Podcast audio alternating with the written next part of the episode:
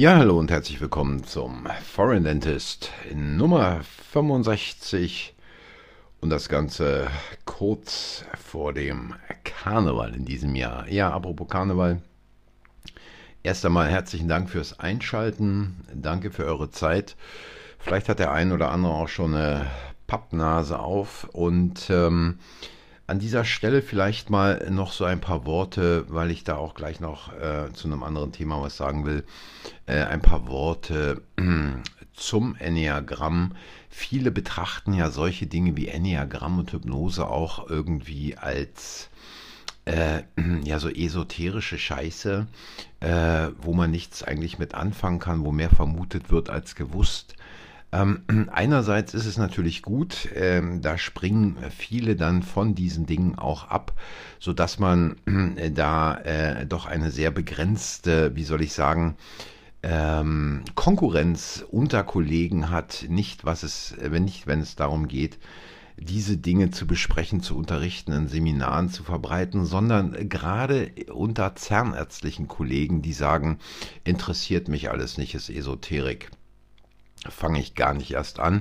Also, dass man da wirklich Gott sei Dank eine ganze Reihe von Kollegen hat, die äh, sich gar nicht damit beschäftigen und auch nicht diese Dinge dann wirklich zielgerichtet nutzen können in der Patientenberatung, in der Behandlung und damit natürlich eine Menge verlieren für sich selber und natürlich auch Patienten, die gern auf eine andere Art und Weise beraten werden möchten nämlich so, wie es einerseits ähm, gewissen Regeln in der Kommunikation entspricht, aber auch wie es letztlich ihrem Persönlichkeitstyp entspricht. Also insofern muss man da gar nicht traurig sein, wenn der Kollege ähm, nicht darauf reagiert, wenn ihr dem sagt, du hör mal, ich habe hier eine interessante Sache gefunden, könnte für dich auch interessant sein, der sagt, also, ja, komm, hör doch auf mit dieser Esoterik, das bringt doch alles nichts, das hat doch alles, ist doch alles Quatsch. Insofern ähm, einfach für sich selber weitermachen ist da immer das Beste, die Dinge entwickeln, etwas tiefer gehen, äh, etwas weiter forschen und dann für sich selber, für seine Patienten, für sein Team, für die Praxis insgesamt nutzen und dann ist man am Ende der Gewinner. Ja, ähm, und ich habe schon angesprochen, das Wort viel schon, nämlich Hypnose. Da habe ich doch heute oder gestern war es einen Artikel gesehen in meinem lieb neuen Lieblingspropagandablatt für Zahnärzte, nämlich der ZM Online. Äh, Zahnextraktion ohne Anästhesie, Studie aus der Schweiz. Klingt nach einer Foltermethode. Mit Hypnose soll es möglich sein. Forschende aus der Schweiz haben den Einsatz von Hypnose in der Zahnmedizin genauer unter die Lupe genommen. Ja, da kann man natürlich sehen, dass da völlig ahnungslose Typen äh, äh, äh, zugange sind. Nicht nur dieser Schreiberling, keine Ahnung, was der ist, ähm, irgendwie ist hier nur eine Abkürzung NL, äh, da werden ja keine Namen mehr mit, mittlerweile genannt, äh, könnte ja auch von einer Artificial Intelligence geschrieben werden. Spielt ja heute keine Rolle mehr, Hauptsache man kann die Propaganda durchpressen. Ähm, aber äh, da haben also irgendwelche Schweizer ähm, äh, Artikel der American Psychological Association äh, untersucht und äh, haben herausgefunden, dass also äh, für Hypnose eine gewisse Empfänglichkeit besteht, aber ob jetzt Hypnose auch ausreicht, um Zahnextraktion ganz ohne Lokalanästhesie durchzuführen, bleibt allerdings fraglich. Nun, ich will jetzt hier nicht diesen ganzen Artikel äh, durchnehmen, weil ähm, das Ding ist ja sowas von äh, daneben und von so gar keine Ahnung, wirklich völlig ahnungslos und blind. Ja, man kann Zahnextraktionen ganz ohne Lokalanästhesie durchführen. Und äh, ich glaube, ich habe meine erste Operation zusammen mit einem Kieferchirurgen äh, 1993 oder 94 gemacht, allein unter Hypnose. Also nicht ich war der Patient, sondern der Patient wurde quasi hypnotisiert, in Trance versetzt. Denn Hypnose ist ja nur das Verfahren, jemanden in Trance zu versetzen. Und da haben wir ganz flott operiert. Patientin war eine riesengroße Angstpatientin, als sie das erste Mal in die Praxis kam. Die hatte also ein paar Mal schon vor der Praxistür umgedreht, irgendwann sich dann doch ähm, getraut, die Klinke anzufassen, reinzukommen. Und mit der habe ich so zwei, drei Sitzungen äh, in Hypnose gemacht. Danach war sie also extrem, um ein extrem Vielfaches ruhiger als vorher und konnte bei ihr dann äh, entsprechend auch Zahnbehandlungen durchführen. Und dann musste eine Zystektomie gemacht werden, ähm, die ich dann zusammen, wie gesagt, mit einem Kieferchirurgen gemacht habe. Und äh, ich habe da stundenlange Videos äh, gedreht von diesen Hypnosen in der Praxis was da alles möglich ist, wie man quasi eine komplette Schmerzausschaltung an den Zähnen äh, erreichen kann äh, wenn man weiß, wie es geht, äh, funktioniert es extrem schnell. Heute äh, würde ich es äh, auf eine andere, oder heute mache ich es auf eine andere Art und Weise nicht, dass die Dinge, die ich damals gemacht habe, schlecht waren oder nicht funktioniert hätten, sondern einfach heute geht es viel, viel schneller, ist klar. Äh, mit 30 Jahren Erfahrung hat man viel dazugelernt. Und ähm, es kommt natürlich immer darauf an, dass man äh, sich da vertieft in die Dinge, dass man da auch mal schaut, wer ist im Prinzip äh, jemand, der einen da weiterbringen kann. Also ich habe da bei einigen Leuten richtig, richtig viel gelernt, gerade in England, gerade in Amerika. Gibt es ein paar richtig gute Leute. Ähm, was ich da so in Deutschland erlebt habe, gut, ähm, ja, das ist jetzt mal hier nicht weiter.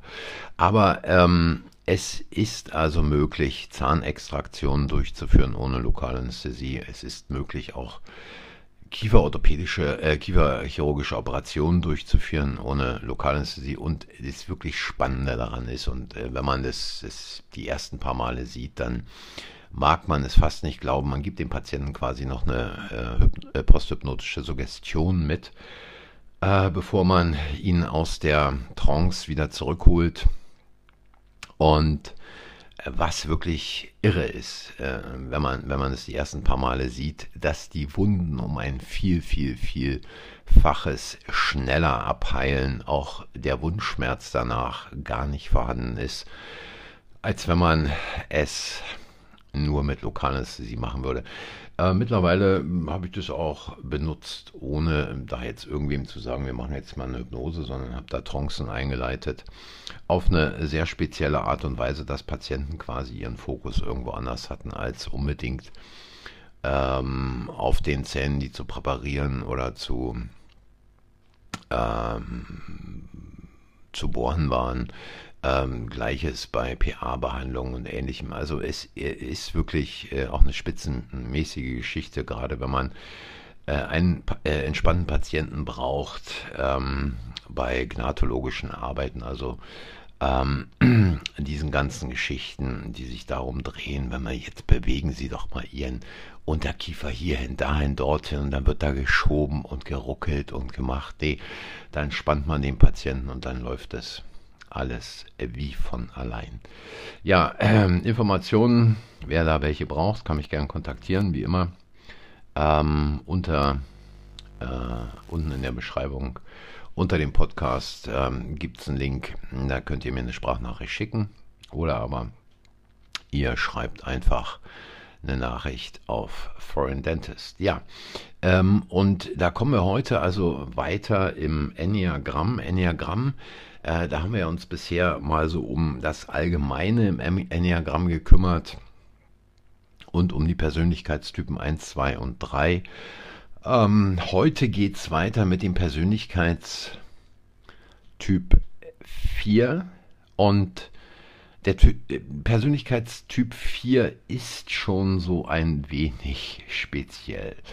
Ähm, wenn ich das mal so äh, sage, dann meine ich das durchaus so. Er ist also quasi, wird bezeichnet als der Individualist, der tragische Romantiker, als Muse oder als Connoisseur.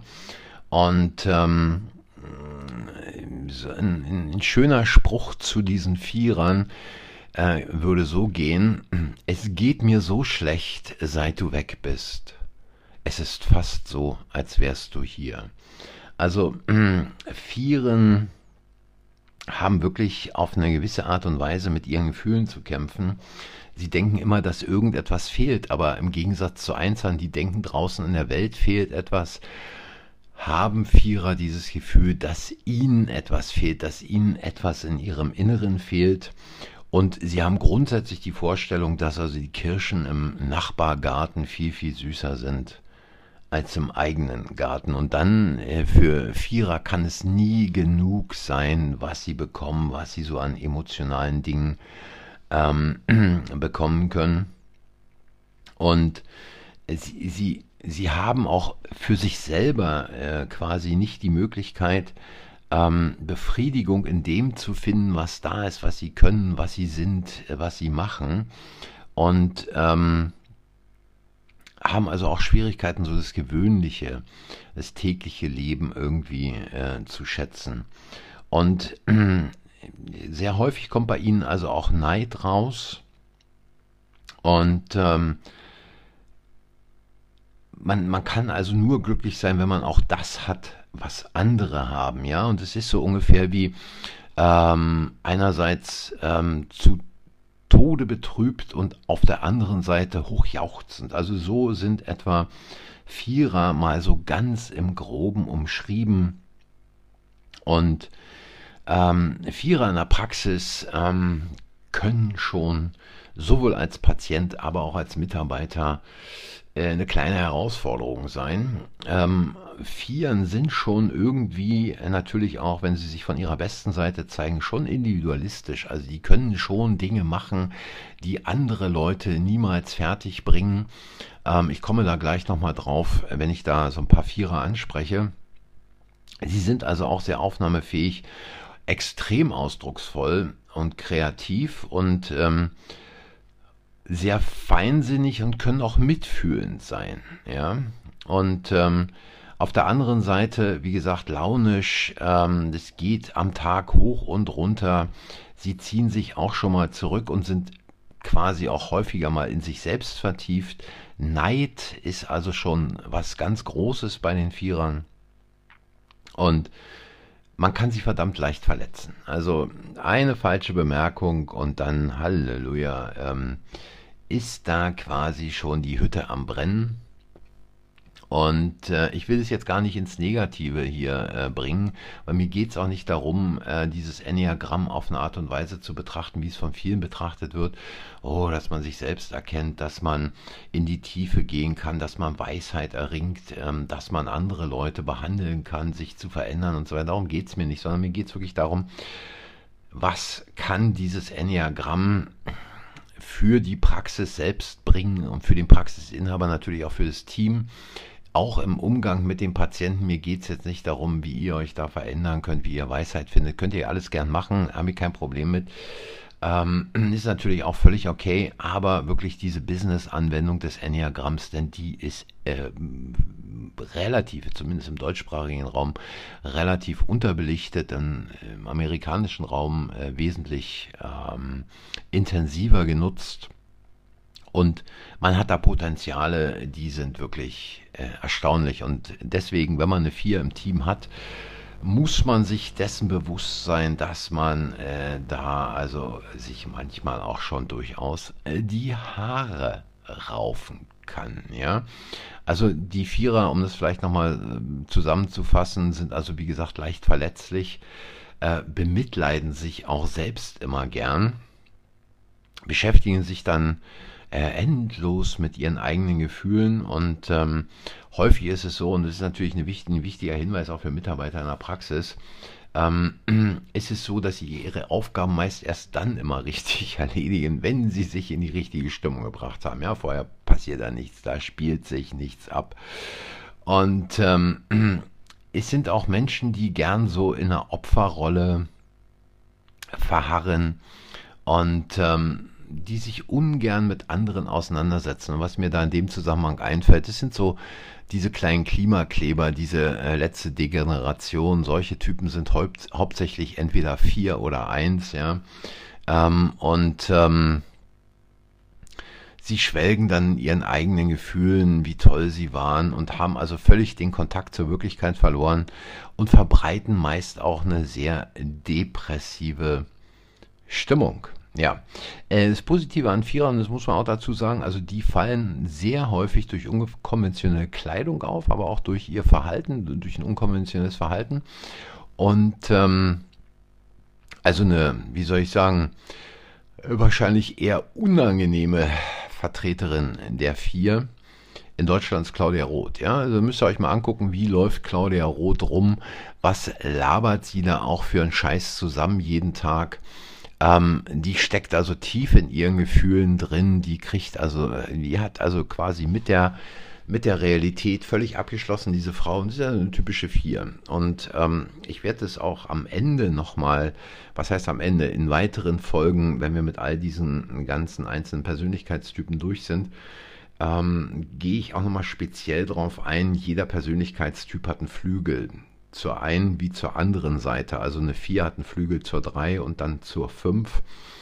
Und äh, die Vieren mit einem Dreierflügel verhalten sich in gewissen Dingen ganz, ganz anders als die Vierer mit einem Fünferflügel, also mit einem Fünfer-Wing. Und wie gesagt, Claudia Roth, eine typische Vier, hat so einen Dreier-Wing. Ja, und ähm, ja, was soll ich da viel zu sagen ähm, zu äh, Claudia Roth? Ähm, eine andere Vier, die ihre Kreativität wirklich ausschöpft und auch sehr interessant äh, immer wieder auffällt durch eine sehr ähm, unkonventionelle Kleidung ist Prince. Also Prince, der nicht mehr lebt, aber Prince äh, ganz klar eine 4 und ähm, wer den mal im Konzert erlebt hat, wer sich so Videos von dem anguckt, ähm, das ist ein sehr, sehr gutes Beispiel für eine 4. Ähm, Ähnliches gilt beispielsweise, äh, wenn man, äh, ich weiß nicht, ob ihr schon mal die Musik von Björk gehört habt, ja. Björk ist eine 4. Ähm, natürlich anders als die Musik von Prince, aber diese Musik ist, man, man geht raus und sagt, komm hier, komm, äh, also ich meine, mir geht so, schalt ab hier und äh, verschenkt mal die Platte an irgendwen, den du besonders gut magst. Ähm, eine 4 war auch Michael Jackson.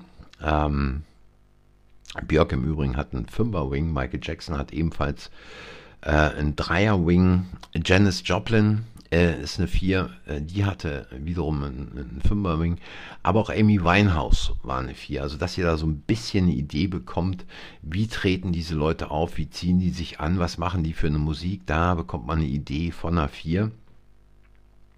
Vincent van Gogh, ja, schneidet sich das Ohr ab, äh, und seine Malerei, was er da geschaffen hat, eindeutig ähm, vier, genauso wie Frida Kahlo.